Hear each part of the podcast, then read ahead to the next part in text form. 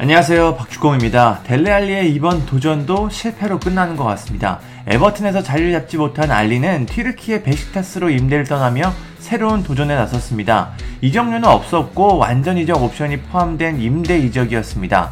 사실상 에버튼은 알리를 팔려고 했죠. 하지만 이곳에서도 알리는 최악의 모습을 보여줬습니다. 결국 베시타스가 알리의 임대를 조기 종료하려고 합니다. 알리는 이번 시즌까지 베시타스에서 뛸 예정이었는데 다시 에버튼으로 돌아가야 하는 상황이 됐습니다. 튀르키의 매체 사바는 베시타스에서 가장 실망스러운 선수 중 하나는 델레 알리였다. 그는 많은 사람들이 기대하는 선수였지만 그의 활약은 평균 이하였다. 세널 귀네슈 감독과 함께 폭발할 것으로 예상했던 그는 조만간 베시타스와 작별을 고할 것이다. 연봉 220만 유로, 약 30억인 그의 이적 가능성은 재정적, 외국인 쿼터에 여유를 줄 것이다 라고 보도했습니다. 알리가 정말 그렇게 못했을까요?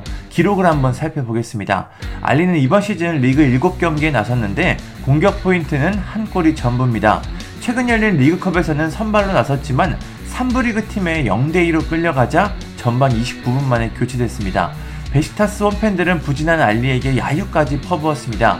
그만큼 알리는 최악의 모습을 보여주고 있습니다. 참고로 알리는 리그 경기에서 풀타임을 뛴 경기가 단 한 경기도 없습니다. 이제 알리는 다시 에버튼으로 돌아가야 하는데요. 더 암울한 건 에버튼으로 가도 크게 달라질 게 없다는 겁니다. 현재 에버튼은 리그 18위로 강등권에 있습니다. 가장 잘하는 선수들을 투입해도 부족한 상황인데 알리가 임대에서 돌아온다고 해도 그에게 출전 기회를 줄 만큼 여유가 없습니다. 더군다나 에버튼은 최근 리그 10경기에서 단 1승밖에 거두지 못했습니다. 1승 2무 7패인데요. 램파드 감독의 경질 이야기까지 나오는 최악의 상황입니다. 알리는 에버튼에서도 별다른 모습을 보여주지 못했습니다.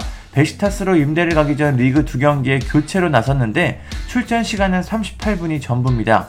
당연히 공격 포인트는 없었고 활약도 없었습니다.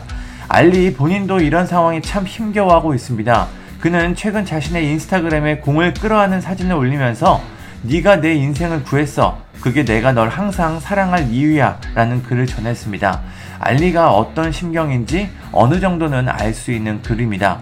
그럼 이제 알리는 어떻게 될까요? 일단 베시타스를 떠나 에버튼에 온다고 해도 출전 기회는 거의 없을 것으로 보입니다. 간혹 기회가 있을 수 있는데 여기서 좋은 모습을 보여줘야 합니다. 그만큼 알리는 많은 준비를 해야 하고 또 준비가 돼 있는 상태가 돼 있어야 합니다. 참 과거 알리의 활약을 보면 감탄했던 게 얼마 안 된 것 같은데 그런 선수가 이 정도로 추락을 했다는 게 참 믿기지가 않습니다. 한때 스티븐 제라드, 프랭크 램파드, 폴 스콜스와 비교됐던 선수인데 안타깝습니다. 이 프리미어리그 첫 100경기 기록을 보면 알리가 얼마나 대단했던 선수였는지 알 수 있습니다. 알리가 다시 예전의 모습을 보여줄 수 있을지 참 궁금합니다. 감사합니다. 구독과 좋아요는 저에게 큰 힘이 됩니다. 감사합니다.